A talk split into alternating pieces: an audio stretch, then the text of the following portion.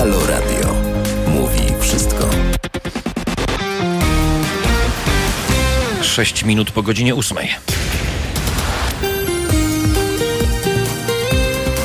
Dzień dobry Państwu. O poranku w środę 24 marca. Ja nazywam się Kuba Wątły i będę z Wami do 9.45. Ale nie, to nie oznacza, że teraz nagle wstajemy. 10 przysiadów, szybko do kuchni, łazienki. Kolejność nieważna. Nie. Nie spieszymy się. Budzimy się spokojnie i pamiętamy, jeśli musimy wybyć na zewnętrze, to dystans, maseczki i e, oczywiście dezynfekcja dłoni w każdym możliwym miejscu, najlepiej mieć ze sobą właściwy środek. No, wspomniałem, że 24 dzień marca dzisiaj to 83 dzień roku, do końca roku 282 dni nam pozostały. Imieniny Aldmira, Aleksandra, Dydaka, Dzierżysława, Gabriela, Jana, Józefa, Katarzyny, Marka, Romulusa, Sewera i Szymona. Wszystkiego dobrego od całej naszej, nie tylko porannej załogi. W Argentynie dziś Dzień Pamięci dla e, Prawdy i Sprawiedliwości. Hmm, brzmi znajomo. W święta międzynarodowe to Międzynarodowy Dzień Prawa do Prawdy dotyczącej poważnych naruszeń praw człowieka i godności ofiar. Ustanowione to święto zostało w 2010 roku przez Zgromadzenie Ogólne Organizacji Narodów Zjednoczonych. Także dziś Światowy Dzień Gruźlicy wyznaczony przez Światowe Zgromadzenie WHO w rocznicę poinformowania świata nauki o wyizolowaniu prądka gruźlicy przez Roberta Kocha. To był rok 1882. W Polsce Narodowy Dzień Życia. Cóż to jest? Polskie święto obchodzone co roku 24 marca, uchwalone przez Sejm uchwałą z 27 sierpnia. Ale sprawdźmy tak, bo to czasy ciekawe, o jakie życie e, chodzi. Celem święta jest wzbudzenie refleksji nad odpowiedzialnością władz państwowych, społeczeństwa i opinii publicznej mm, za ochronę i budowanie szacunku do życia e, ludzkiego, szczególnie ludzi najmniejszych, najsłabszych i zdanych na pomoc innych. Dzień ten, według ustawodawcy, powinien stać się również motywem do solidarności społecznej i zachętą do wszelkich działań służących wsparciu i ochronie życia. Nic nie było o życiu poczętym. Coś chyba przegapili. E, dzień ten nie jest dniem wolnym od pracy. To tak, gdyby Państwo myśleli, bo jak już pada hasło Narodowy Dzień Życia w domyśle poczętego, to i święto kościelne, i wolny dzień od pracy, i, i przed nim też jeden dzień wolny, i po tym dniu też jeden dzień wolny, żeby to wszystko jakoś sensownie przeżyć. Niestety nie. Dziś Narodowy Dzień Pamięci Polaków ratujących Żydów pod okupacją niemiecką. To jest święto państwowe także. E, do kalendarza zajrzyjmy jeszcze szybko. Rok 76 w rozegranym na Stadionie Śląskim w Chorzowie meczu towarzyskim Polska przegrała z Argentyną 1 do 2. No to mamy prawie 9 minut po godzinie 8, jak już wspomniałem, dzisiaj środa. Program jest poranny, my się nigdzie nie spieszymy. E, a ja Państwa e, witam w, programu, w, programie mm, porannym, e, który to program dzieje się no właściwie na całym świecie z uwagi na nasz zasięg, ale nadajemy z Polski. A Polska to współcześnie kraj nieprawdopodobnych ograniczeń intelektualnych. Jak czytam dostępne wiadomości, bo chcę Państwu o poranku podnieść ciśnienie, to najpierw pisarz Jakub Jakub Żulczyk yy, i tylko dlatego, że sprawę skierowano do sądu przeciwko niemu, ponieważ pozwolił sobie na taki, a nie inny komentarz wobec Andrzeja Dudy. Cały świat dowiedział się znowu o Polsce, dosłownie cały świat. Cały świat dowiedział się o tym, że Żulczyk sugeruje, iż prezydent Andrzej Duda jest debilem.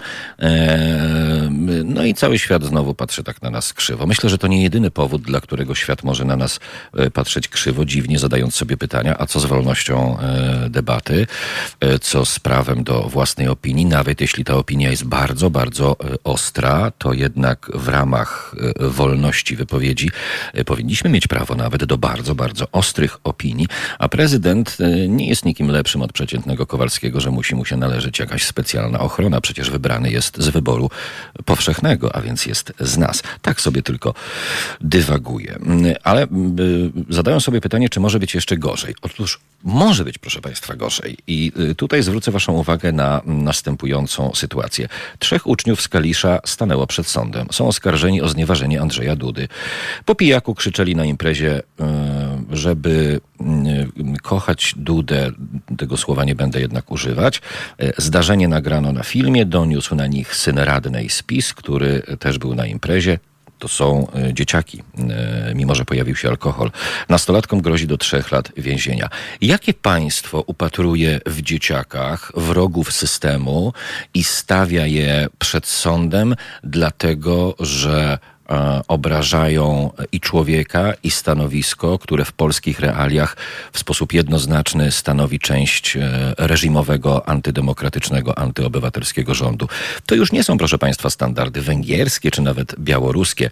Postawienie trójki gówniarzy przed sądem za to, że po pijaku trzech nastolatków, e, krzyczało wobec prezydenta, e, oczywiście nie w jego obecności, niecenzuralne słowa i dlatego, że w Polsce bardzo mocno funkcjonuje mentalność ubecka, którą rodzice nastolatka, który to nagrał, przekazali mu. E, mamusia działa w Prawie i Sprawiedliwości, ale to nie tylko w Prawie i Sprawiedliwości, to w ogóle w Polsce ta mentalność ubecka jest bardzo, bardzo mocno rozwinięta, chociaż można by ją nazwać nie tylko ubecką, bo przypomnę, że warszawskie niemieckie gestapo podczas wojny nie potrzebowało siatki żadnych agentów. Nie byli w stanie przerobić donosów e, od Polaków na Polaków, które e, w Szucha, bo tu była siedziba gestapo, wpływały. Ale wróćmy do trzech, e, do trzech gówniarzy. Celowo mówię gówniarzy, a nie nastolatków. Tylko państwo, które stacza się w otchłań totalitaryzmu, stacza się w otchłań pozbycia się ze swojego środka wszystkiego, co o demokracji stanowi, może sobie pozwolić na to, żeby trzech gówniarzy stawiać przed sądem za to, że obrażają głowę państwa. Zastanawiam się, kiedy pan prezydent Andrzej Duda e, wraz z Mateuszem Morawieckim, a przede wszystkim panujący nad nimi Jarosław Kaczyński podejmie decyzję o zacieśnieniu kontaktów z Koreą Północną, bo jest nam naprawdę do niej coraz, coraz bliżej. Podniosłem państwu ciśnienie i bardzo dobrze, bo jakoś o poranku trzeba zacząć żyć. W końcu to połowa tygodnia. 12,5 minuty po godzinie 8 do kwestii e, tych intelektualnych patologii, jakie dzieją się w Polsce i między innymi tych trzech nastolatków postawionych e, przed sądem w realiach teoretycznie państwa demokratycznego, a praktycznie państwa zamordystycznego, jakim staje się Polska. Porozmawiam dzisiaj y, o godzinie, już sprawdzę, dziewiątej, jak dobrze pamiętam, 15, z profesorem doktorem habilitowanym Ryszardem Cichockim, socjolog z Uniwersytetu Adama Mickiewicza. Będziemy mówić właśnie o Polsce, która stacza się w autokrację najszybciej na świecie. I wracamy do tematu po analizie międzynarodowego raportu, bo tak się z panem e, profesorem tydzień temu omówi, umówiliśmy. E, co w ogóle dzisiaj do 9.45. O tym za kilka minut. Na razie skupcie się Państwo na kawie i herbacie. Halo Radio mówi wszystko. No, jak Państwo słyszeliście, to jeśli prezydentem w Polsce byłby Dża, to by wyśmiał tego typu e, enuncjacje prawne dotyczące ochrony jego dobrego imienia. Bo jak się ma dobre imię, to go po prostu bronić nie trzeba. E, I tyle. Mm, no, ale to taka konstatacja o poranku. E, Maciek pisze, niebawem nie będziemy mówić o standardach białoruskich, węgierskich czy północno-koreańskich. Będą to po prostu standardy polskie. To Polska będzie miarą negatywnych standardów na świecie. Nie sposób się niestety z tym nie zgodzić. Staczamy się w otchłań absurdu e, i państwa autorytarnego, ale o tym dzisiaj po godzinie dziewiątej, jak już wspomniałem. E, tymczasem donoszę Państwu z radością, że jest 20 minut po ósmej. Za 10 minut połączymy się z Danielem Walczakiem. I to jest jeden z liderów akcji Stop Synekurom. Społeczna inicjatywa o zakazie pracy radnych w spółkach samorządowych. Ktoś mógłby powiedzieć, no tak, ale jakie wałki dzieją się na górze? Co trzeci y, członek klubu parlamentarnego Prawa i Sprawiedliwości to jakiś wiceminister, y, pociotki królika wraz z najbliższą i dalszą rodziną królika zatrudniony w spółkach Skarbu Państwa. Od czegoś trzeba zacząć i fantastycznie, że taka inicjatywa jest. Możecie Państwo zajrzeć na, na stronę tej inicjatywy stopsynekurą.pl. Daniel Walczak o 8.30 będzie Państwa i moim gościem. Mm, po godzinie 8.45 e, połączymy się z Wojciechem Klickim, prawnikiem i ekspertem Fundacji Panoptykon. E, policjant może sprawdzić naszą lokalizację sprzed 12 miesięcy. Wiecie Państwo, ile potrzebuje czasu? Dwie minuty.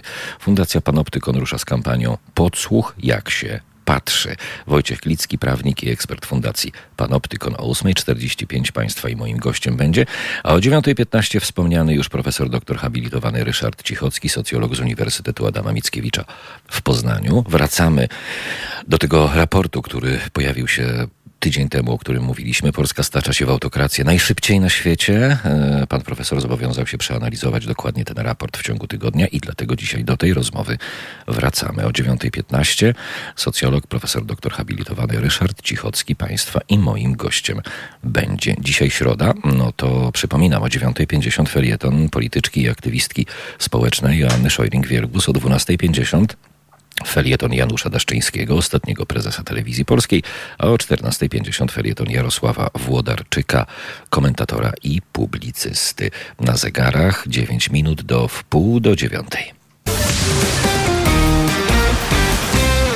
29,5 minuty po godzinie 8. Program jest poranny, środowy, zgodnie z zapowiedzią państwa i moim gościem jest pan Daniel Walczak, jeden z liderów akcji Stop Synekuro. To jest społeczna inicjatywa o zakazie pracy radnych w spółkach samorządowych. Dzień dobry panie Danielu.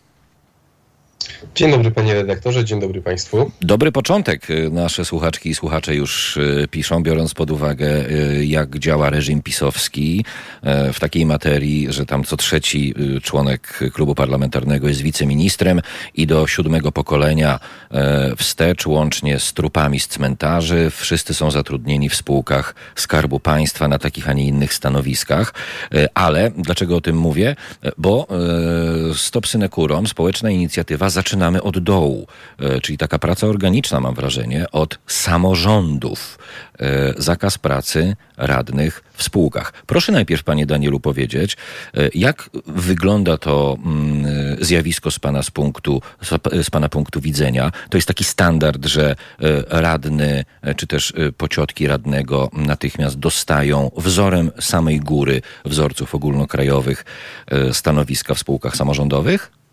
Bardzo często tak się dzieje. My sprawdziliśmy tą zależność na styku samorządu i na styku biznesu. Biznesu, który jest prowadzony przez spółki komunalne. I ta zależność występuje. E, skupiliśmy się na audycie spółek komunalnych i sprawdzeniu zatrudnienia radnych, radnych gminy. W naszym przypadku było to miasto Łódź, ale także radnych. Yy, sejmiku województwa i okazało się, że duża część tych radnych pracuje w spółkach, pracuje w urzędach, czy to urzędzie miasta, czy w urzędzie wojewódzkim i w spółkach komunalnych, zdobywając to zatrudnienie bardzo łatwo, ponieważ bez konkursu, Potem dowiedzieliśmy się od naszych znajomych z innych ruchów miejskich, że podobną sytuację mają na przykład w Warszawie, co zostało sprawdzone przez Stowarzyszenie Miasto jest Nasze Warszawskie, ale także przez inne mniejsze stowarzyszenia w mniejszych miejscowościach i okazuje się, że wójt, który chce rządzić, musi korumpować radnych stanowiskami w spółkach komunalnych czy w fundacjach prowadzonych przez jednostkę samorządu terytorialnego. E, widzę taki związek e, nieformalny, bo e, wczoraj, dziś pojawiła się i pojawia się w mediach informacja o tym, że ruch Wspólna Polska prezydenta Warszawy Rafała Trzaskowskiego rusza z kopyta. Pan wspomniał o Łodzi. W Łodzi pełnomocniczką ruchu jest pani prezydent Łodzi, Hanna Zdanowska. Czy pani Zdanowska traktuje tego typu działanie jak zatrudnianie radnych w spółkach samorządowych jako e, element programu e, ruchu Rafała Trzaskowskiego. To są te standardy wysokie, o które będziemy walczyć. Pytanie tak zawieszam e, w próżni. Natomiast wracając do tego, o czym pan mówił. Inicjatywa działa. Jakie będą ruchy po tym audycie?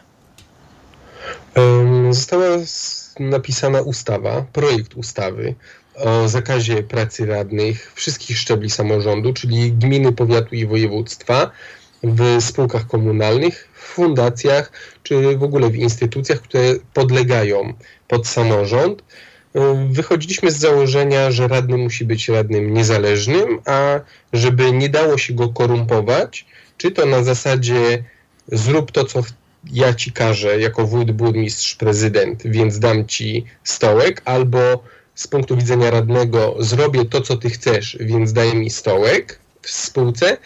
Żeby nie dochodziło do takich pokus, e, uznaliśmy, że radny powinien być radnym niezależnym i nałożyć na niego zakaz pracy w spółce komunalnej czy w fundacji. A gdyby podjął takie zatrudnienie, utraciłby po prostu mandat. Takie było założenie, no bo tutaj widzimy czystą korupcję, korupcję, która polega na tym, że radny będzie radnym bardziej spolegliwym, jeżeli dostanie e, stanowisko w spółce. Jak radny ma nadzorować prezydenta, wójta, burmistrza, jak radny ma rozpatrywać skargi mieszkańców na tego wójta, burmistrza, prezydenta, jeżeli ten prezydent pośrednio zatrudnia tego radnego w tej spółce. Bo A... ten prezydent, wuj burmistrz zatrudnia jego szefów. A pan Daniel mówi cały czas o Łodzi, w której audyt został przeprowadzony, y, więc ja ponawiam to y, pytanie kierowane do pana prezydenta Warszawy Rafała Trzaskowskiego i pani prezydent y, Łodzi Hanny Zdanowskiej. To są ludzie tworzący ruch społeczny Rafała Trzaskowskiego. Czy to są te nowe standardy, które ten ruch chce wprowadzać? Bo jak widzę, reakcji żadnej póki co na to nie ma. No chyba, że jest reakcja. Mm, skoro przygotowaliście projekt ustawy, to komu, gdzie ten projekt będziecie składać i kiedy oraz y, czy o całej sytuacji poinformowaliście, no to, to, złe słowo, bo pewnie pani Hanna Zdanowska, pełnomocniczka ruchu Rafała Trzaskowskiego o tym wie, y, czy poinformowaliście panią prezydent o tej sytuacji i w ogóle swoim działaniu?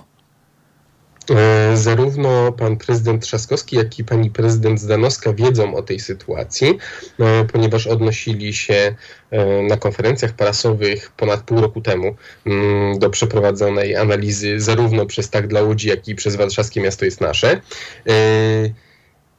Powiem tak, deklaracje polityczne nie do końca nas interesują i nie do końca zwracamy na nie uwagę. Bardziej nas interesuje działalność polityków, a nie to, co oni mówią, bo oni zwykle piękne rzeczy ubierają w bardzo okrągłe słowa, a często z tego nic niestety nie wynika. E, jeżeli chodzi o, te, o, ten projekt e, ustawy, projekt ustawy został zgłoszony do Sejmu i do Senatu w trybie petycji. Po świętach wielkanocnych Komisja Petycji Sejmu będzie się tym projektem zajmować. Nieco później Komisja Senacka Petycji Praw Człowieka i Praworządności zajmie się e, tym projektem. Co znamienne, politycy nie chcą mówić o tym projekcie, ponieważ dotyczy to bezpośrednio interesów ponieważ taki radny, który jest zatrudniony w spółce samorządowej, nie jest absurdalnym twierdzeniem, aby ten radny odwdzięczał się swojej partii, na przykład wpłacając wyższe środki finansowe do partii politycznej, która wsadziła go na ten stoł. Panie y, Danielu, bo y, no, widzę związek przyczynowo-skutkowy. Na szczeblu ogólnopolskim mamy reżim pisowski, który stosuje e, mechanizm zatrudniania w spółkach e, Skarbu Państwa swoich członków i ich rodzin e, na skalę nieprawdopodobną od roku 89. Tymczasem mówimy tutaj o stronie opozycyjnej, która stosuje dokładnie ten sam mechanizm, tylko i wyłącznie różnica jest taka, że robi to na szczeblu samorządowym. Dotyczy to wszystkich partii politycznych, Naturalnie. od prawej do lewej strony. Naturalnie tak. I niestety nie widać możliwości zmiany. No właśnie. Oczywiście mamy nowe partie, które weszły do Sejmu. Partie tak zwane progresywne, które miały być nową siłą, nową jakością, które miały spowodować to, że organizacje pozarządowe będą miały swoich przedstawicieli w Sejmie. Mamy nadzieję, że wywiążą się one ze swoich deklaracji i to, co mówili, żeby organizacje pozarządowe dawały im projekty ustaw i one się nimi zajmą, że będzie to miało faktycznie odzwierciedlenie w rzeczywistości, a nie posłuchają swojego wielkiego brata, który nakryje ich czapką i powie: Teraz macie milczeć, bo jesteście przy mnie. Panie Danielu, to jeszcze jedno mam pytanie. Ono jest troszeczkę szydercze, ale tylko trochę, e, bo clue jest poważne. Może powinniście zgłosić się do ruchu Rafała Trzaskowskiego, bo ten ruch, e, ta platforma e, zakłada bardzo szeroką współpracę z organizacjami społecznymi i obywatelskimi, które chcą działać na rzecz poprawy sytuacji w Polsce. A z pewnością projekt społecznej inicjatywy o zakazie pracy radnych w spółkach samorządowych taką sytuację by poprawił. Ale jasne, żeby poprawił. Rafał Trzaskowski e, otrzymał ode mnie bezpośrednio m, projekt tej ustawy do ręki w czasie kampanii prezydenckiej. Taki sam projekt ustawy otrzymał Szymon Hołownia i Robert Biedroń, więc znają problem, wiedzą z czym powinni się mierzyć. Powinni się mierzyć ich przedstawiciele. E, Natomiast jeżeli chodzi o, ruch um, Trzaskowskiego, proszę zobaczyć, że nasz projekt bardzo dobrze wpisuje się w to, co się aktualnie dzieje. Pan powiedział o tym kupczeniu stanowiskami w spółkach Skarbu Państwa, czyli mamy Obajtek Gate, wcześniej mieliśmy inne synekury związane z Misiewiczami i Pisiewiczami. Jeżeli wychodzi Borys Budka i mówi, że wprowadzi ustawę, zgłosi taką ustawę, która ograniczy możliwość zatrudniania posłów w spółkach Skarbu Państwa, to my mówimy bardzo dobrze, ale zacznijmy też od samorządu. Jeżeli chcecie naprawiać górę, góra nie ma takiego dużego znaczenia dla zwykłego szarego obywatela, jak mają samorządy i spółki w tych samorządach, gdzie państwo zostało zawłaszczone przez partie polityczne. Tylko wie pan, panie Danielu, gdzie leży problem w sytuacji, o której pan mówi, że kiedy zgłasza się projekt o zakazie pracy w spółkach Skarbu Państwa, na przykład parlamentarzystów, e, to tam są tamci, a mm, w części samorządów, o których mówimy, e, kiedy radni pracują w spółkach samorządowych, to są nasi. W intertekście mówi opozycja. Stąd też dość trudno jest wymagać konsekwencji i wymagać pokazania różnic, e, kiedy jest się opozycją, pomiędzy sobą a reżimem, który w Polsce rządzi. Jeszcze jedno mam pytanie, bo ustawa i zmiana przepisów to jest jedno, ale czy nie ma takiej możliwości, żeby na przykład prezydent Łodzi Hanna Zdanowska, pełnomocniczka e, ruchu e, społecznego Rafała Trzaskowskiego, czyli zupełnie nowej jakości na polskiej scenie politycznej, która z takimi patologiami ma walczyć, nie może wydać po prostu urzędowej decyzji zakazującej radnym pracy w spółkach samorządowych? Zdaniem pani prezydent, a raczej jej urzędników, yy, takiej dyspozycji dać by nie mogła, e, ponieważ obowiązuje e, wolność prowadzenia gospo- działalności gospodarczej i taka mniej więcej padła odpowiedź e, na nasze pismo, które składaliśmy zanim napisaliśmy projekt ustawy, zanim to się stała sprawa ogólnokrajowa. Stopsynekurom.pl, społeczna inicjatywa o zakazie pracy radnych w spółkach samorządowych. Zaczynamy e, od dołów, proszę Państwa, idąc do góry, mam nadzieję. Pan Daniel Walczak, jeden z liderów akcji Stop Synekurom. Panie Danielu, pozostajemy w kontakcie, dopingujemy i będziemy o tej inicjatywie bardzo mocno mówić. Dziękuję pięknie za rozmowę. Dziękuję bardzo, wszystkiego dobrego. Również pozdrawiam serdecznie. 18,5 minuty do godziny 9. Podkreślę jeszcze raz, proszę Państwa, ten związek przyczynowo-skutkowy, ale zanim to zrobię, to króciutko jeszcze powiem o swoim koniku. Nie posiadamy kompetencji obywatelskich, nie posiadamy kompetencji społecznych jako Polacy. Od 89 roku żadna władza, żadna partia nie zadbała o kompleksowy program edukacyjny, który zasadzałby się na tym, żeby Polacy zyskiwali kompetencje społeczne. Czym są kompetencje społeczne i po co nam są potrzebne, to powiem Państwu krótko. Na bazie kompetencji społecznych wyrabiamy w sobie zdolność krytycznego myślenia, a to krytyczne myślenie pozwala nam nie zakochiwać się w partiach i w politykach, tak jak dzieje się to teraz, beznamiętnie, e, bez jakichkolwiek hamulców, tylko to krytyczne myślenie pozwala nam oceniać polityków, czy też działaczy samorządowych na bazie argumentów, argumentacji racjonalnej, a nie tej miłości, czyli emocjonalnej. O to w tym wszystkim chodzi. I dlatego że celowo i rozmyślnie nie zaopatrzono nas po 1989 roku jako e, obywateli e, w kompetencje społeczne, to dzieją się takie, a nie inne rzeczy. Z jednej strony mamy reżim pisowski, antyobywatelski, antyspołeczny, antydemokratyczny, który zawłaszcza Polskę, obsadzając swoimi ludźmi między innymi spółki Skarbu Państwa i to zjawisko jest bezprecedensowe, bo od 1989 roku żadna władza nie była tak bezczelna jak pisowski reżim, który właśnie robi to, o czym mówię. A ale z drugiej strony mamy w bardzo wielu miejscach opozycję, która bardzo chce się różnić od Prawa i Sprawiedliwości i robi dokładnie to samo na szczeblu samorządowym. Łatwo jest, e, i to dotyczy i reżimu rządzącego, i opozycji, e, stosować e, prawo, czy wprowadzać prawo, które będzie uderzało w przeciwników politycznych. Tylko w tej sytuacji, kiedy Borys Budka wychodzi i mówi, że trzeba walczyć z tym nepotyzmem i z obsadzaniem stanowisk Skarbu Państwa przez osoby z Prawa i Sprawiedliwości i związane z Prawem i Sprawiedliwością, to jednocześnie lider Koalicji Obywatelskiej ma problem, bardzo istotny, istotny problem w takiej oto postaci, że to samo zjawisko w taki sam sposób działa na szczeblu samorządowym, e, na szczeblu samorządowym, gdzie w bardzo wielu sytuacjach nie rządzi PiS, tylko rządzi opozycja, rządzi między innymi Platforma czy Koalicja e, Obywatelska. Państwu pozostawiam e, pod rozwagę e, ten mechanizm, o którym mówię, a w ogóle dzisiaj o kompetencjach społecznych znowu będziemy rozmawiać z profesorem doktorem habilitowanym Ryszardem Cichockim, socjologiem z Uniwersytetu Adama Mickiewicza, E, w kontekście tego, że Polska stacza się w autokrację najszybciej na świecie. Ten temat pojawił się zdawkowo e, w mediach tydzień temu, ale on nie jest w ogóle kontynuowany. Tu nie mówimy o tym, że jesteśmy w pierwszej dziesiątce, w pierwszej dwudziestce, w pierwszej piątce nawet.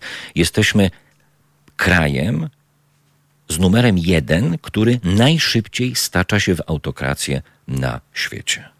Dlatego najistotniejsze są kompetencje społeczne, których nie posiadamy, bo to one pozwalają patrzeć przez pryzmat racjonalnych argumentów, a nie emocjonalnych na otaczającą nas rzeczywistość. Na zegarach e, kwadrans i pół minuty do godziny dziewiątej. Dosłownie za chwilę, proszę Państwa, e, połączymy się z Wojciechem Klickim, prawnikiem i ekspertem Fundacji Panoptykon. E, policjant może sprawdzić naszą lokalizację, przypominam, przez 12 miesięcy. Wystarczą mu dwie minuty.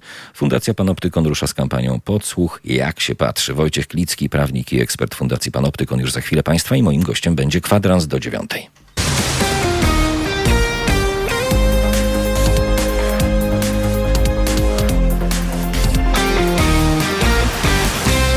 Na zegarach 9 minut do godziny 9. Program jest środowy i poranny. Pani Zofia napisała do nas: Wyjaśniajmy sprawy Obajtków, bo pójdziemy z torbami jako kraj. To jest priorytet. Taki nie, pani Zofio.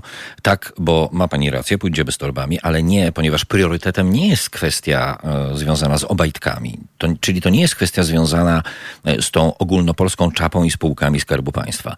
Priorytetem jest to, żeby ludzie idący do polityki, czyli do samorządu, e, do parlamentu, nie mieli możliwości pracować zarówno w spółkach samorządowych, jak i w spółkach Skarbu Państwa, bo to jest ten sam mechanizm. I na szczeblu ogólnopolskim on w tej chwili dotyczy reżimu pisowskiego, a na szczeblu samorządowym dotyczy i reżimu pisowskiego, i szeroko pojętej opozycji. To jest patologia, która trawi w ogóle e, świat polityki e, w całym naszym e, kraju i w całej rozciągłości. Więc ja bym powiedział, że to jest właśnie priorytetem. Taka zmiana dotycząca w ogóle polityków, bez względu na to, czy jest to szczebel lokalny, czy ogólnopolski. Zakaz pracy w spółkach samorządowych, zakaz pracy w spółkach Skarbu Państwa. Nie możemy tego rozdzielać na żadnym etapie, proszę Państwa, w naszym właśnie interesie. 8 minut do godziny 9. Halo Poranek w Halo Radio. Podsłuch, jak się patrzy z taką kampanią, rusza Fundacja Panoptykon. Celem jest zwrócenie uwagi na to, że w Polsce działania policji i służb specjalnych w kwestii inwigilacji obywateli nie podlegają absolutnie żadnej kontroli. I to są standardy białoruskie właśnie. Fundacja zwraca uwagę, że policja potrzebuje zaledwie dwóch minut, aby sprawdzić lokalizację obywatela z ostatnich 12 miesięcy. Wojciech Klicki, prawnik i ekspert Fundacji Panoptykon jest Państwa i moim gościem. Dzień dobry, Panie Wojciechu. Dzień dobry Panu, dzień dobry Państwu. Panie Wojciechu, jaki zasięg będzie kampanii? Gdzie rusza? Kiedy? Proszę opowiedzieć. Z kampanią ruszyliśmy w poniedziałek, A, to już. czyli już dwa dni temu. E, kampania zaczęła się od e, konferencji prasowej, w której wzięli udział, e, wzięły udział osoby, które spotkały się z inwigilacją, które były ofiarami inwigilacji. Naszym celem tej kampanii jest właśnie pokazywanie tego, że inwigilacja, która często budzi takie skojarzenia, mnie to nie dotyczy, ja nie mam nic do ukrycia, że to jest problem, który może dotknąć każdego i każdą e, z nas. I w związku z tym powinniśmy go e, uznawać, czy powinniśmy żądać rozwiązania tego problemu, uznawać go e, za priorytetowy. Chcemy w ramach naszej kampanii i przygotowaliśmy w tej kampanii rozmowy właśnie z osobami inwigilowanymi. Jest to na przykład dziennikarz, który badał nadużycia w, we władzach i w związku z tym był bilingowany przez policję i miało to bezpośredni wpływ na jego, na jego życie i na jego pracę, ale są też to aktywiści, aktywistka, którzy na przykład angażowali się w ruch na rzecz e, ochrony klimatu albo w strajki kobiet i w związku z tym, czy przy okazji byli przedmiotem inwigilacji za kimś ciągle jeździ policja, ktoś inny ma przyczepiony pod samochód nadajnik GPS po to, żeby śledzić jego lokalizację. No i to wszystko nie jest w żaden sposób kontrolowane. E, panie Wojciechu, żebyśmy uściślili, to nie jest kwestia tego, że reżim pisowski wprowadził tego typu przepisy. Kwestia y, bezprawnej inwigilacji obywateli to jest w ogóle tradycja po 1989 roku w całej rozciągłości. No, Niestety tak. Nie, nie jest to chlubna tradycja. E, owszem, po w latach 90. przekształcono, od początku 80, od 89 roku przekształcano służby e, na służby demokratyczne, milicja, policja i tak dalej. Natomiast e, nie stworzono wtedy, i to do dzisiaj się mści, nie, nie zrobiono tak jakby drugiego kroku w czymś, co w obszarze czy w sektorze bezpieczeństwa czyniłoby nas jakby państwem takim o wysokim standardzie demokratycznym. To znaczy nie stworzono wtedy, ani później do dziś mechanizmów kontroli nad służbami. To znaczy nie chodzi o odbieranie służbom uprawnień, tylko o zapewnienie nam, jako obywatelom, y, że te uprawnienia będą wykorzystywane w słusznym celu. E, dzisiaj, jeśli mogę dokończyć, to tak, tak dzisiaj tak, tak. mam takie poczucie, że po roku 2020, który był rokiem bardzo dużej takiej aktywności społecznej, ludzie wychodzili na ulicę. Mam na myśli nawet nie tylko strajk kobiet, chociaż przede wszystkim, ale też wcześniejsze strajki przedsiębiorców, a nawet 11 listopada. Widzieliśmy wtedy, że policja nie waha się e, przed nadużywaniem środków przymusu bezpośredniego. No widzieliśmy wszyscy na filmach, e, zdjęciach pałki i, i tak dalej. I jakby to rodzi takie, takie naturalne pytanie. Skoro policja nie waha się e, robić tego, co wszyscy widzieliśmy właśnie na oczach kamer, na oczach tysięcy ludzi, to jaką możemy mieć pewność jako obywatele, że inne uprawnienia policji i służb, czyli nie przemoc ta fizyczna, tylko inwigilacja, tak zwana coś, co ja nazywam przemocą niewidzialną, nie jest, nad, nie jest nadużywana. No, niestety obawiam się, że dzisiaj mm, aktywiści, aktywni obywatele, osoby, które w jakiś sposób walczą, czy zajmują się sprawami publicznymi, no, muszą się liczyć z tym, że ich życie jest, czy może być prześwietlane. Panie Wojciechu, to jeszcze mam jedno pytanie, jeśli pan e, e, pozwoli. Czy te bezprawne działania inwigilacyjne, dziejące się w Polsce właściwie od 1989 roku, bez względu na to, kto rządzi, oczywiście zmultiplikowane od kiedy rządzi pisowski reżim, są wynikiem tego, że politycy mają świadomość, że nie posiadamy kompetencji społecznych, które e, napełniłyby nas wiedzą i możliwością krytycznego patrzenia na rzeczywistość i wyłapywania tego typu wątków? Myślę, że dotyka Pan najważniejszego, najważniejszego tematu. Uważam, że aktualną sytuacją, znaczy beneficjentami aktualnej sytuacji są rządzący, bez względu na to, kim, kim oni są. Mogą sobie na to pozwolić ze względu na to, że ludzie uważają, że nie mają nic do ukrycia, że ten problem ich nie dotyczy. I właśnie nasza kampania mm, Fundacji Panoptykon Podsłuch, jak się patrzy, jest e, nakierowana na to, żeby pokazywać przykłady, E, pokazywać e, filmy, w ramach których e, ten mit, że ja nie mam nic do ukrycia i mnie to nie dotyczy, no, jest, to jest mistyfikacja. Jest pokazywane, że to jest nieprawda. Na stronie podsłuch jak się patrzy.org można zobaczyć właśnie filmy, spoty, które pokazują, jak łatwo stać się ofiarą inwigilacji i uświadamiają nam, że nie możemy tego problemu E, spychać i uważać, że on jest nieistotny i że nie powinniśmy się nim zajmować. A kiedy ta refleksja już przyjdzie, że tak jako społeczeństwo żądamy od polityków i polityczek zmiany, wtedy my proponujemy i zapraszamy do podpisania petycji, którą dzisiaj adresujemy do różnych, do wszystkich władz, po to, żeby przede wszystkim dać im sygnał, że tak oczekujemy zmiany. Wojciech Klicki, prawnik i ekspert Fundacji Panoptykon. E, kampania Podsłuch jak się patrzy. E, szczegóły na stronie internetowej podsłuch jak się patrzy.org. Tak, panie Wojciechu, dobrze zapamiętałem? Tak, wszystko się zgadza. Super, super. Pamiętajmy, proszę państwa, kluczem są kompetencje społeczne, których nie posiadamy, w związku z czym nie, pot nie potrafimy e, analizować w sposób dokładnie w taki, jaki pan Wojciech analizuje rzeczywistość i nie potrafimy wyciągać e, wniosków. No ale nad tym musimy na obecnym etapie sami pracować. Panie Wojciechu, dziękuję pięknie. Pozostajemy w serdecznym kontakcie. Dziękuję. Dobrego dnia. Dziękuję. E, proszę państwa, za chwilę godzina dziewiąta, czyli halo wiadomości, a po dziewiątej między innymi o Poczcie Polskiej, która planuje, nie, nie, nie, nie kolejną książkę o żołnierzach wyklętych, nie kolejny zielnik siostry Teresy i nie kolejną książkę o Janie Pawle II. E, Poczta Polska planuje narodową skrzynkę mailową. Wiadomo już, że problemem będzie bezpieczeństwo i poufność przesyłek. Narodowa skrzynka mailowa. E, o tym po godzinie dziewiątej między innymi i także po 9.15 profesor doktor habilitowany Ryszard Cichocki, socjolog z Uniwersytetu Adama Mickiewicza w Poznaniu. Wracamy do raportu, z którym pan profesor w ciągu minionego tygodnia zapoznał się, e, o tym, że Polska stacza się w autokrację najszybciej na świecie. No to już prawie dziewiąta.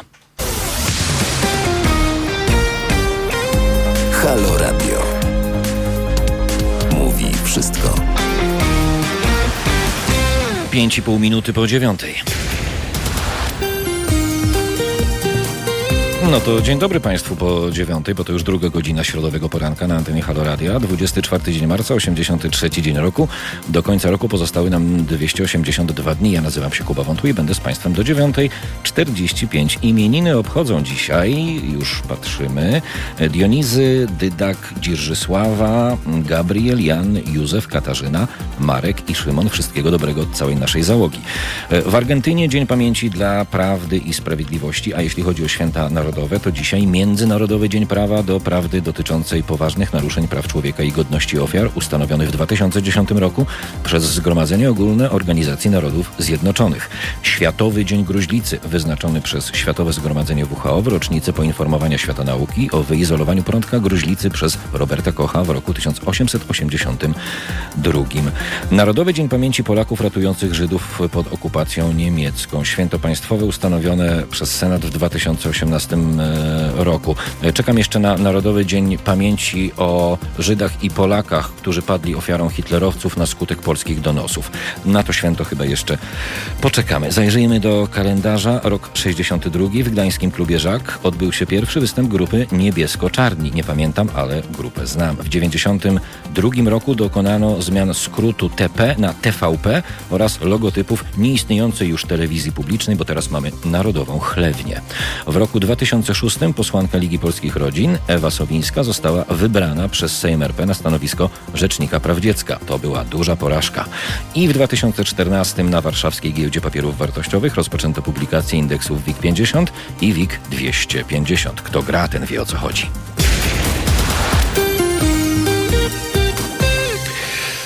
Proszę Państwa, jest już 7,5 minuty po godzinie 9. Przypominam tylko, każdego miesiąca słucha nas od 300 do 400 tysięcy z Was, a utrzymujemy się tylko i wyłącznie z Waszych datków. Nie potrzebujemy wielkich pieniędzy. Potrzebujemy dokładnie tyle, żeby móc realizować misję społecznej i edukacji obywatelskiej, e, po to, żeby móc rozmawiać e, między innymi z ekspertami, ale też czasem z politykami.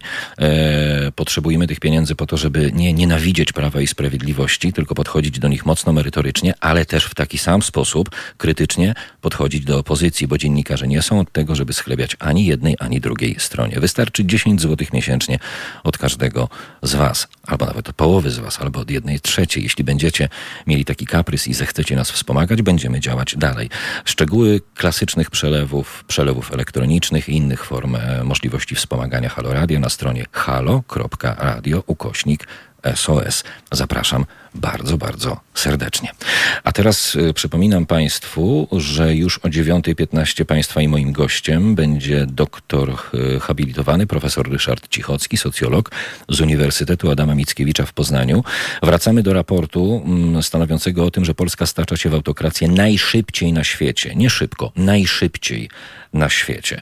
Tak więc pan profesor Ryszard Cichocki już o godzinie 9.15.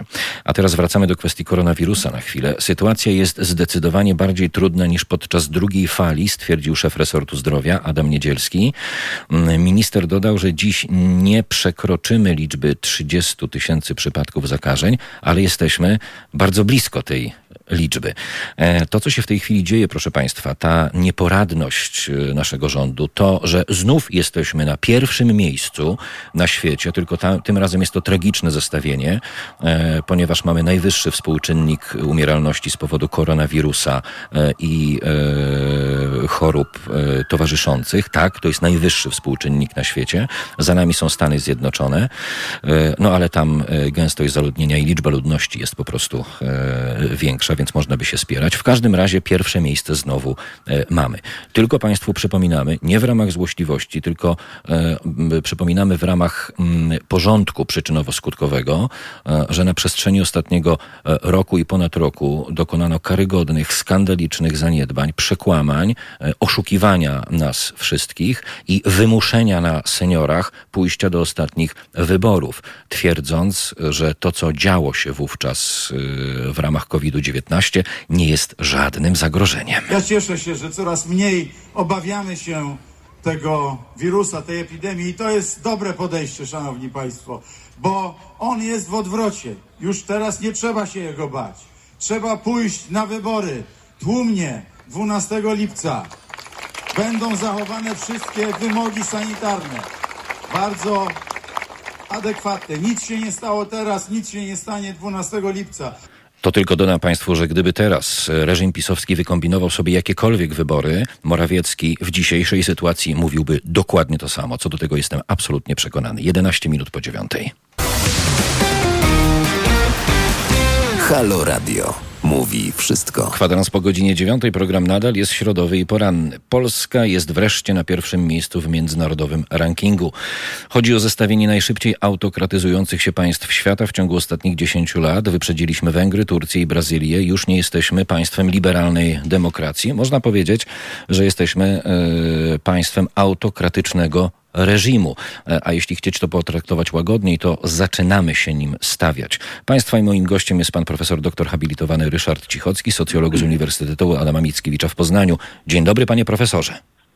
Dzień dobry panu, dzień dobry państwu. Panie profesorze, zanim przejdziemy do y, tego raportu, bo już raz o nim rozmawialiśmy, ale umawialiśmy się tak, że pan znajdzie chwilę, żeby się z nim bliżej zapoznać, to ja zrobię taki wstęp krótki do tego raportu.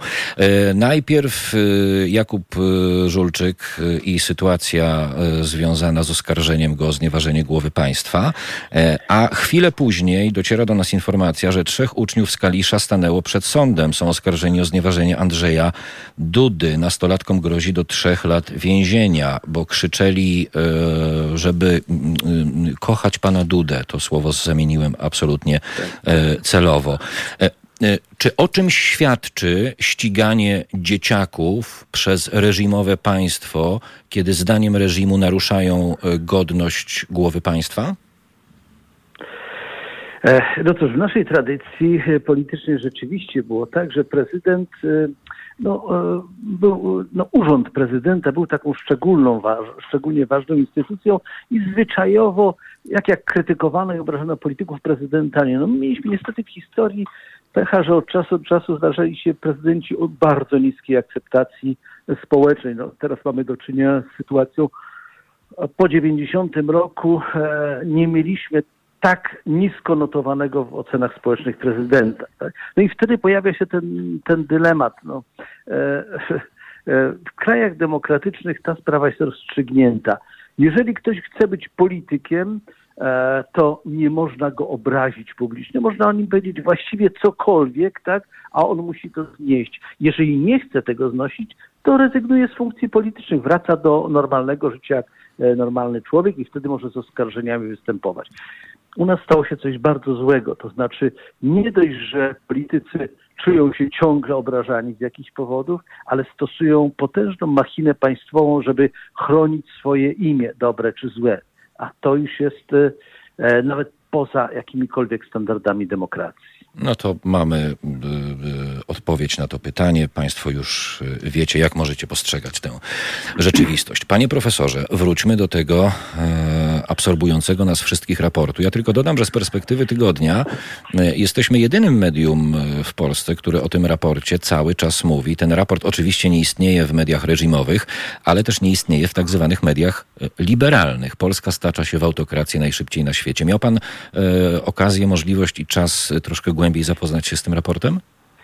Tak, tak. Bardzo starannie go przeczytałem tydzień temu. Byliśmy umówieni na początek tygodnia, z różnych względów nie mogłem, ale jeszcze dzisiaj, znaczy ostatniej nocy, przeczytałem go bardzo starannie. Jakie wnioski, panie profesorze? E, jedną rzecz chciałbym skorygować. Na początku e, padło zdanie, że wreszcie jesteśmy na pierwszym miejscu. My już byliśmy kiedyś na pierwszym miejscu, na przełomie e, wieku byliśmy najszybciej liberalizującym się krajem na świecie. Wystarczy wtedy popatrzeć na rankingi, jak wysoko skakaliśmy w indeksach wolności prasy, wolności demokracji i tak. Byliśmy już, tylko że było to pierwsze miejsce w drugą stronę. Strasznie smutne jest to, e, o czym pan mówi, bo to jest e, przeciwległy biegun zupełnie. Panie profesorze, jakie wnioski po e, gruntownym zapoznaniu się z tym raportem pan wyciągnął? No to jest przede wszystkim potężny raport. No, problem tego raportu polega na tym, że on jest trochę zbyt duży potrzebna byłaby taka synteza, która byłaby po prostu dostępna do dziennikarzy i ludzi zainteresowanych sferą publiczną.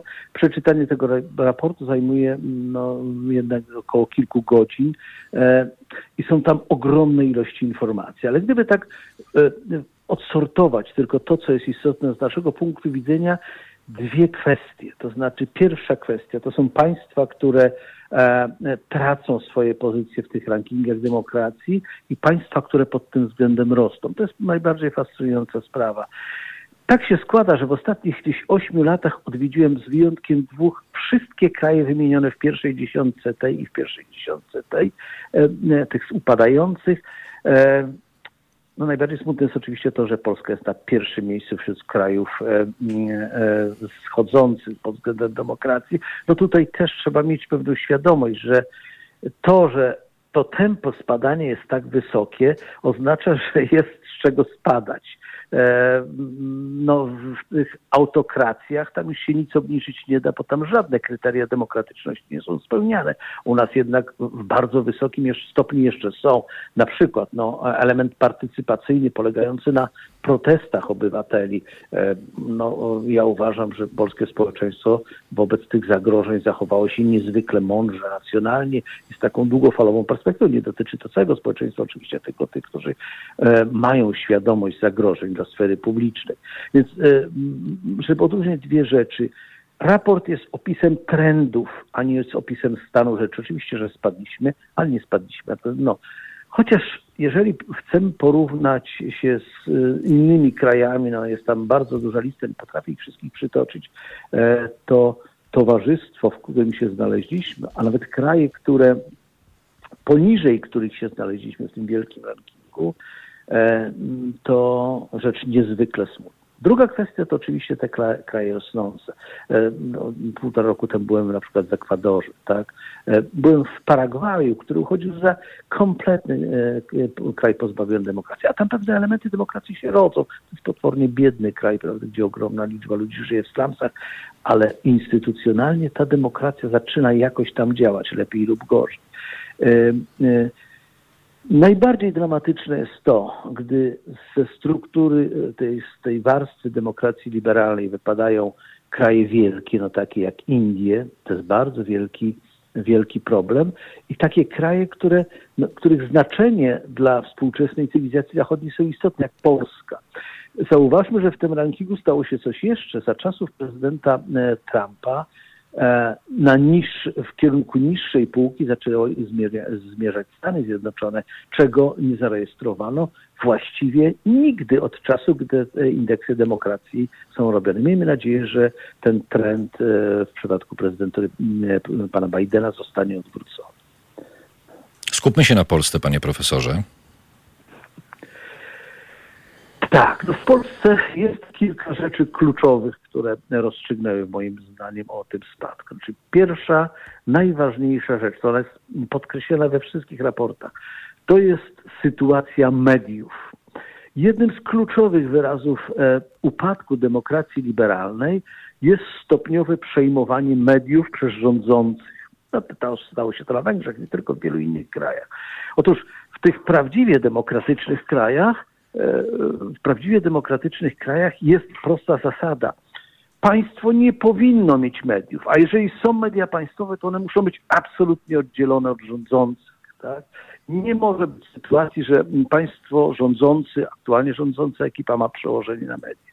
U nas e, pod tym względem sytuacja była nie, naj, nie najgorsza w przeszłości. My byliśmy, e, o ile pamiętam, na początku trzeciej e, dziesiątki pod tym względem na świecie. O, to jest, to jest chyba trzecie miejsce. Byliśmy, to jest bardzo wysoka pozycja. W tej, w tej sprawie spadliśmy dramatycznie nisko.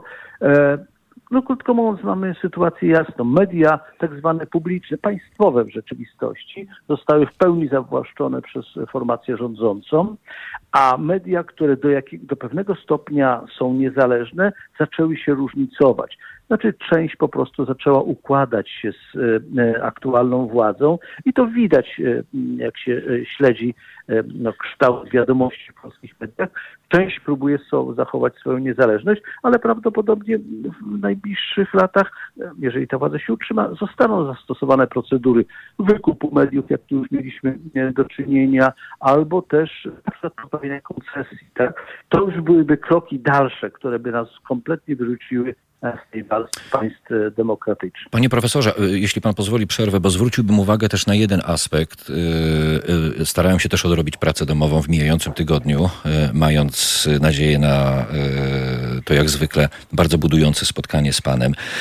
Mam takie wrażenie, mm, że oprócz sytuacji, którą pan opisał, e, mamy jeszcze drugą część tego koszyka medialnego, bo mm, zwróciłem ja osobiście uwagę na to, być może się mylę, ale to właśnie po to z panem rozmawiam, żeby rozwiać swoje wątpliwości.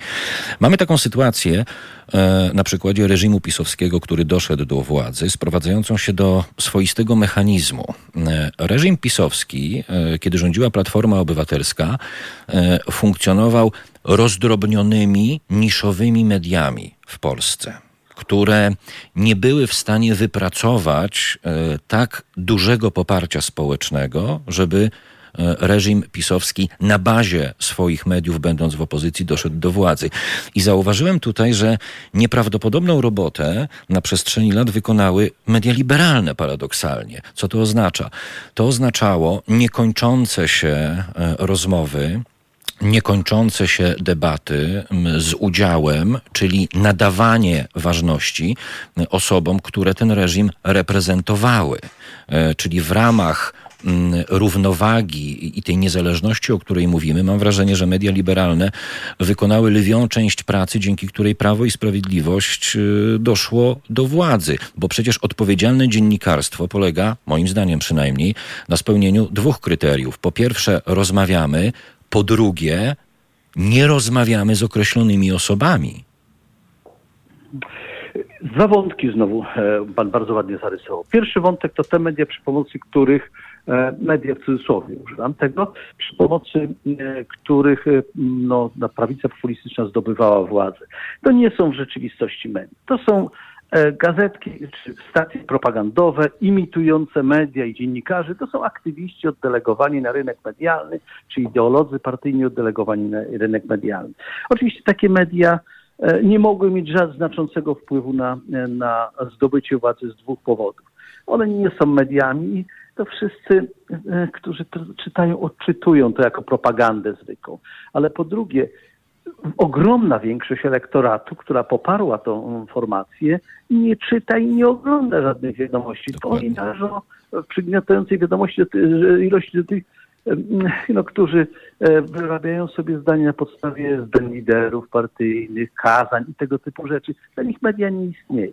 To jest drugi wątek, to jest oczywiste. To jest zawsze wielki dylemat. Czy w wolnym państwie media liberalne mogą e, eliminować pewne kręgi polityczne? Ja mam wielkie wątpliwości w tym względzie. To znaczy, jest oczywiście taka granica, że jeżeli za pewną formacją polityczną stoi potencjalnie zbrodnicza ideologia, prawda? no, skrajny nacjonalizm, jakieś tam mm, e, radykalizmy religijne, mm, rasizmy, no to być może takich ludzi można eliminować. No tu takiej sytuacji jednak cokolwiek by powiedzieć nie było, tak?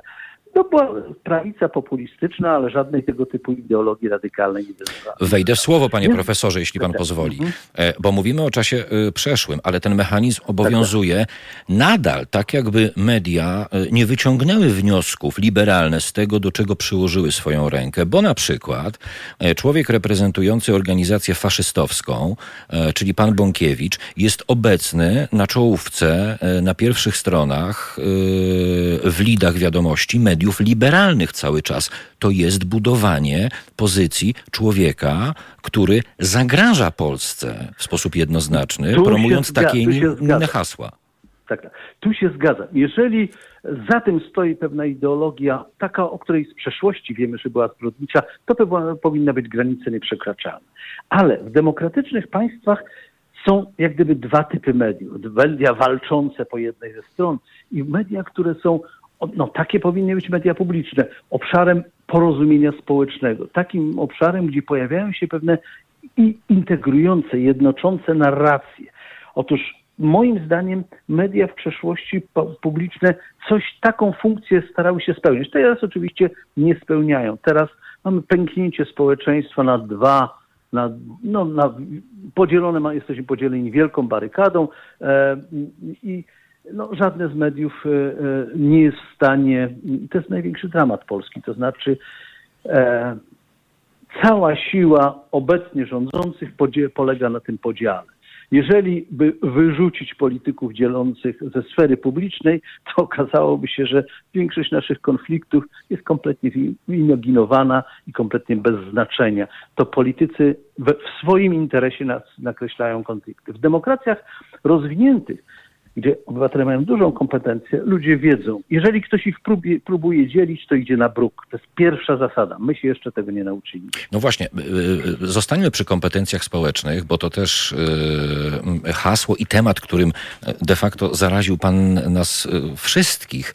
E, ja mam takie wrażenie, być może się mylę, także poddaję to pod Pana rozwagę, że ten brak kompetencji społecznych, bo też mam wrażenie, że nie do końca czasem to rozumiemy, on nie dotyczy tylko e, zwykłych Kowalskich, on dotyczy nas wszystkich, bo ja na przykład rozumiem e, konsekwencje braku kompetencji społecznych e, na obecnym etapie i w momencie, kiedy Prawo i Sprawiedliwość funkcjonowało w opozycji, jako wpuszczanie na łamy liberalnych mediów, ludzi, z którymi nie należy rozmawiać, którzy nas dzielą, którzy mogą reprezentować albo reprezentują e, ideologie nawiązujące do zbrodniczych ideologii e, z przeszłości to jest brak kompetencji społecznych w rozumieniu całego społeczeństwa, czyli przysłowiowych Kowalskich, przysłowiowych liderów opinii, dziennikarzy i polityków.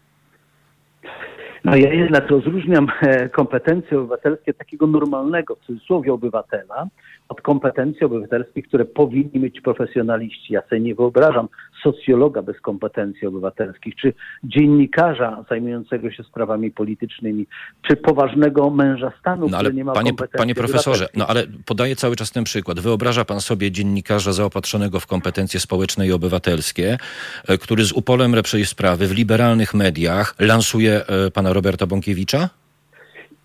Wyobrażam sobie, jeżeli on potrafiłby e, włączyć pana Bąkiewicza w taką narrację, w której uczestnicy tej dyskusji pokazaliby e, jego zbrodnicze konsekwencje jego ideologii, na przykład, prawda? Żeby, no media są po to też, żeby pokazywać ludziom pewne perspektywy. Jeżeli pokazano by Bąkiewicza nie jako bohatera walczącego tam o kościół na krakowskim przedmieściu, tylko jako faszyzującego aktywistę społecznego. Ale profesorze, to, właśnie, ale właśnie... To liberalny dziennikarz potrafiłby pokazać, a tego nie potrafią zrobić. No właśnie, dlaczego pana zdaniem, y, i tutaj y, y, mamy rozjazd, nie potrafią, nie chcą, nie mogą, bo ja w liberalnych mediach znajduję codziennie Bąkiewicza, który powiedział to i to. I to jest, to, i, i, i na tym się kończy. Widzi pan, no ja ciągle w mediach znajduję to, że ktoś coś powiedział i co ewentualnie można o tym sądzić. 80% wszystkich przekazów medialnych jest, ma taki charakter. Mnie nie interesuje, co powiedział polityk. Mnie nie interesuje, co myśli ten polityk. Mnie interesuje, jakie są długofalowe konsekwencje tego, co on myśli i robi. Ale do tego to trzeba mieć prawdziwą wiedzę społeczną, wiem, socjologiczną, ekonomiczną i tak dalej. Tymczasem system kształcenia dziennikarzy w Polsce został no, w wysokim stopniu zmonopolizowany przez jeden rodzaj nauk, nauki polityczne, czy no, nauki o polityce. E, oni są wyposażeni w różne kompetencje formalne, umiejętność pisania eseju, prawda, robienia audycji i tak dalej. Natomiast nie, na tych studiach nie dostarcza im się wiedzy niezbędnej do rozumienia działań polityków, interpretacji, interpretacji działań polityków i ich długofalowych skutków. E, I to już nie chodzi o, o, o zwykłą kompetencję obywatelską, chociaż obywatel z dobrą kompetencją potrafi to zrobić. Tu chodzi już o absolutnie profesjonalną wiedzę ekonomiczną, psychologiczną czy socjologiczną. Wielki e, żal do dziennikarzy mam o to, że, e, że jakby pod tym względem się nie doskonalą, ale też jak obserwuję mechanizmy selekcji w mediach, to kiedy oni mają to robić, za jakie pieniądze? Ja znam mm, dziennikarzy niemieckich na przykład bardzo dobrze. Tam system takiej samoedukacji środowiska jest niezwykle rozwinięty, ale to są ci najlepsi dziennikarze, to są ludzie o wiedzy porównywalnej z najlepszymi akademikami. Panie profesorze, słuchając pana z niezwykłą uwagą, dochodzę też do, e, no można by powiedzieć, utopijnego wniosku, ale z mojego skromnego punktu widzenia on jest bardzo logiczny. E, jeśli chodzi o nie tylko odsunięcie pisowskiego reżimu od władzy, ale przede wszystkim o to, żeby po raz pierwszy po 1989 roku zainicjować kompleksowy, wielowymiarowy, wielopoziomowy, wielowątkowy program edukacyjny, który w swojej strukturze, właściwie fundamencie, będzie stawiał na pozyskanie kompetencji społecznych i obywatelskich przez Polaków, no to musiałaby się znaleźć siła polityczna, która w sposób zrozumiały dla nas wciągnęłaby to na sztandary i potrafiła wytłumaczyć i przekonać, że clue w ogóle do zmiany cywilizacyjnej w Polsce, bo to, że mamy nowe drogi, nowe mosty, nowe budynki, kolorowe wystawy, pięknie, ale my kompetencyjnie, mam takie wrażenie, nie ruszyliśmy do przodu od 89 roku ani na metr. Więc może to jest najwyższy czas, żeby świadoma część, jeśli nie cząstka społeczeństwa z autorytetami i ekspertami e, zaczęła mówić głośniej i wymagać od przynajmniej części polityków opozycji, że oto czas najwyższy na przygotowanie i wprowadzenie kompleksowego programu nabywania kompetencji społecznych od przedszkola do końca studiów, na każdym etapie. Jeżeli nie przyjmiemy tego, co się przyjmie w Finlandii, Szwecji, Norwegii, Danii i tak dalej, że szkoła jest narzędziem kształtowania obywatela, członka wspólnoty narodowej i y, no, społecznej i państwowej, no to tego nie będzie. Tego przekonania ciągle u nas jeszcze nie ma.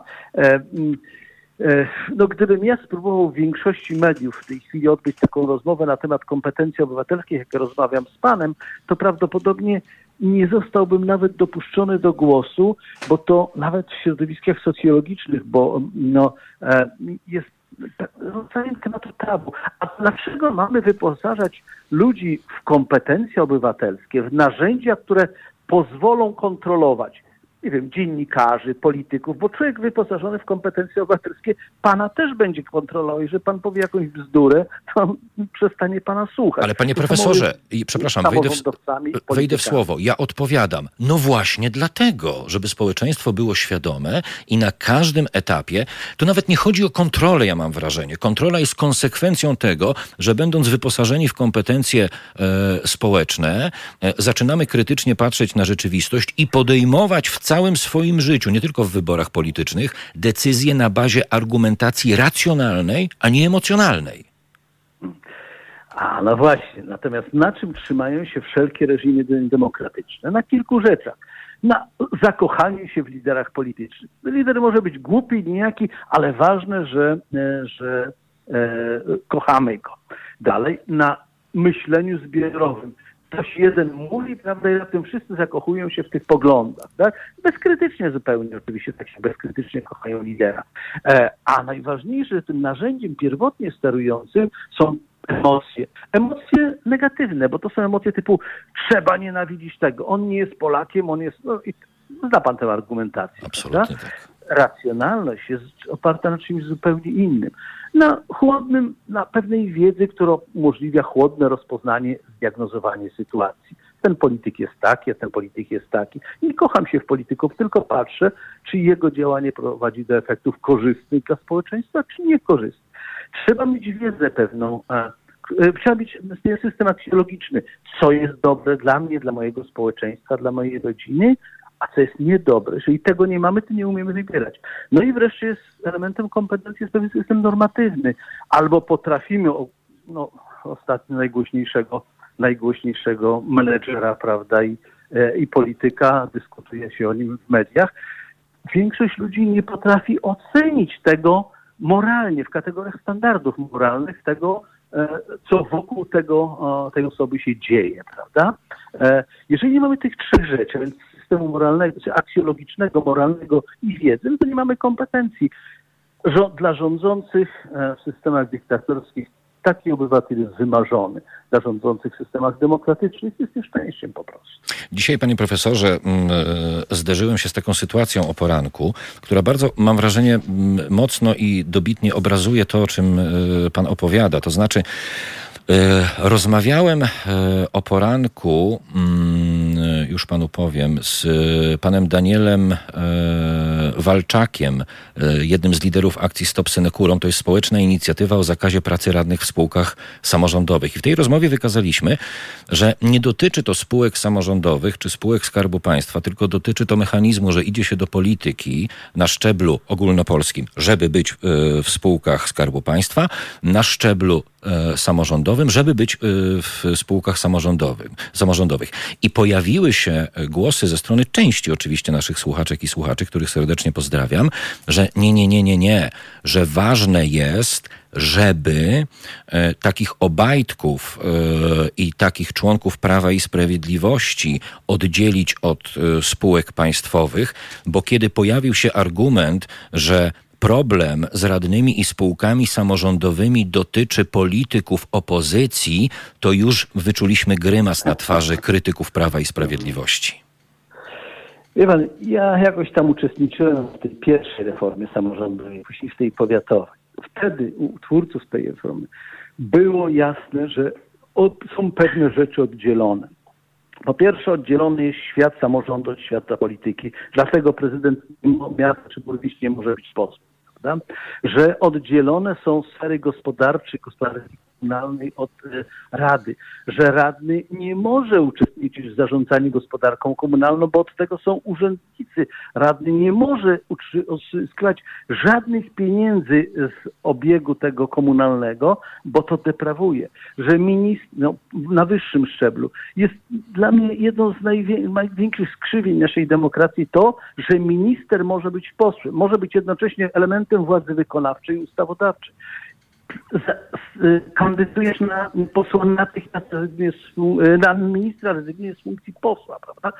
E, te rzeczy powinny być oddzielane. Natomiast jak chodzi o spółki Skarbu Państwa, no, najlepszym rozwiązaniem byłoby, gdyby ich nie było po prostu, bo, bo to jest jedyny sposób, żeby zlikwidować te synekury. Ale skoro są, to powinny być jasno zbudowane systemy. Nikt z rodziny posłów, radnych nie może być nawet zatrudniony w takiej spółce, a jeżeli jest zatrudniony, no rezygnuje z, z bliskich oczywiście członków rodziny. Nikt nie może awansować, a już na pewno nikt nie może pełnić funkcji kierowniczych w tego typu spółkach. Panie profesorze, i zauważmy jeszcze jedną kwestię. Y, ja, ja z uporem lepszej sprawy wracam do kompetencji społecznych. Wynikiem posiadania kompetencji społecznych, w sytuacji, o której y, rozmawialiśmy przed chwilą, jest to, że nie patrzymy na to, czy ktoś reprezentuje reżim pisowski czy opozycję. Patrzymy na polityków i samorządowców, których powinny dotyczyć zasady bez względu na to, czy są po stronie rządzących czy opozycji. No, no, społeczeństwo zachodnie zrozumiało, te demokratyczne zrozumiały jedno, że polityka jest taką specyficzną sferą działalności. Dopóki polityka służy do efektywnego, menedżerskiego zarządzania krajem, jest ok. Natomiast jeżeli e, polityk ma naturalną tendencję do przejmowania władzy w tych obszarach, w których władzy nigdy nie powinien mieć. Władzy nad mediami, władzy nad gospodarką, władzy nad szkolnictwem, władzy nad kulturą, nad kościołami. Prawda? Te rzeczy muszą być oddzielone. Krótko mówiąc, system władzy, uczestnictwa we władzy przyciąga specyficznych ludzi, niebezpiecznych dla społeczeństwa i jak już jest się w tym systemie, ten system deprawuje, degeneruje. Dobre systemy demokratyczne mają zasady, które temu przeszkadzają, uniemożliwiają to. Obserwowaliśmy Stany Zjednoczone, co się działo za poprzedniej prezydentury i zobaczymy, ile jeszcze będzie procesów z tego powodu, co tam się stało. Otóż jeżeli ten mechanizm e, e, zostanie wprowadzony, to mamy prostą sytuację. Politycy w każdym społeczeństwie są potwornym zagrożeniem dla tego społeczeństwa, jeżeli społeczeństwo nie jest w stanie poddać go ich brutalnej kontroli no, prawnej, instytucjonalnej i tak dalej. Tej świadomości u nas zupełnie nie ma niestety. Władza na szczeblu e, ogólnokrajowym i władza na szczeblu e, samorządowym, bez względu na to, przez kogo jest sprawowana, czy przez reżim pisowski, czy przez opozycję, deprawuje. Tak jak władza absolutna deprawuje w sposób absolutny. Pan profesor doktor habilitowany Ryszard Cichocki, socjolog Uniwersytetu Adama Mickiewicza w Poznaniu. Panie profesorze, pięknie dziękuję za poświęcony Ja e, nam bardzo. czas i już liczę na nasze kolejne spotkanie i kolejną rozmowę. Dziękuję bardzo, do zobaczenia. Kłaniam się nisko moje uszanowanie. Proszę Państwa, Bardzo 16 proszę. minut do godziny 10 nam pozostało. To jeszcze moment, ja się z Państwem pożegnam, bo mam jeszcze jedną informację, o której myślę powinienem dzisiaj Państwu e, powiedzieć, ale to nie będzie ta, o której teraz powiem. E, tytan intelektu, a właściwie a intelektu pani Pawłowicz za przywróceniem obowiązkowej służby wojskowej. Mamy się szkolić do obrony RP. A co pani Pawłowicz? Chcecie nas w końcu zaatakować?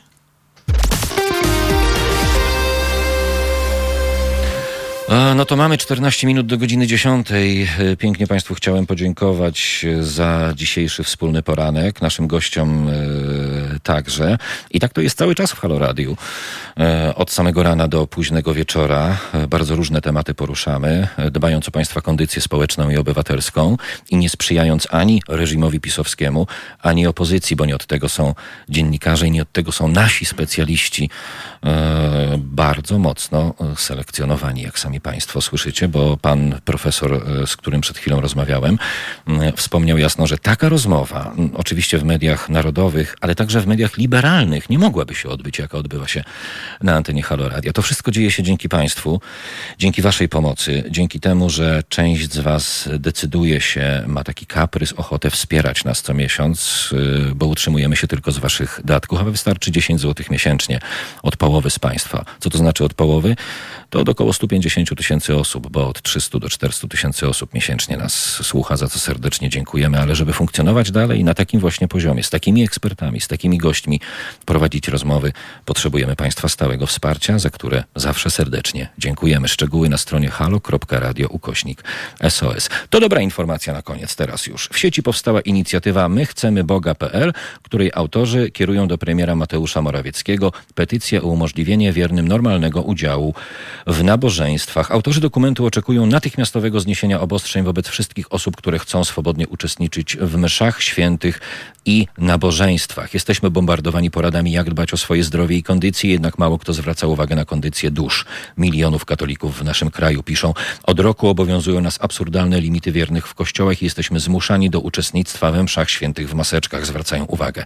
Powiem tak, drodzy autorzy tego listu, e, tej strony internetowej, sygnatariusze, którzy się podpisujecie pod tym listem, e, mamy trzecią falę COVID-u, zbliżamy się do 30 tysięcy. Jeśli mieszkacie na piętrze czwartym albo piątym, to już jest szansa, e, że wyskakując z okna, załatwicie tylko i wyłącznie sobie to, co chcecie załatwić innym e, ludziom, którzy będą wokół was w kościele. Bo myślę, że nie wszyscy katolicy, którzy chcą uczestniczyć we mszach świętych, będą w stanie podpisać się pod tak absurdalnym e, listem. Przypomina mi się taki mem, który widziałem. W kościele jest 100 tysięcy ludzi. E, ksiądz prowadzący nabożeństwo mówi, a teraz módlmy się w intencji tego, żeby nie zarażać się COVID-em. Do tego zmierzacie. Idioci. Pięknie Państwu dziękuję za uwagę. To był Halo Poranek na antenie Halo Radia. Ja spotkam się z Wami jutro o 8.45. Dodam tylko mm, jeszcze, nie przeciągając, bo za chwilę Halo Późny Poranek i Halo Dzień, że o 9.50 felieton polityczki i aktywistki Joanny Szojring-Wielgus, jak co tydzień, 12.50 felieton Janusza Daszczyńskiego, ostatniego prezesa Telewizji Polskiej, bo potem to już Narodowy Chlef, jak Państwo wiecie, a o 14.50 felieton Jarosława Włodarczyka, dziennikarza i publicysty. Dziękuję pięknie. Filip program realizował, Karolina Słomczyńska wydawała. Ja nazywam się Kuba Wątły. Do jutra, do ósmej.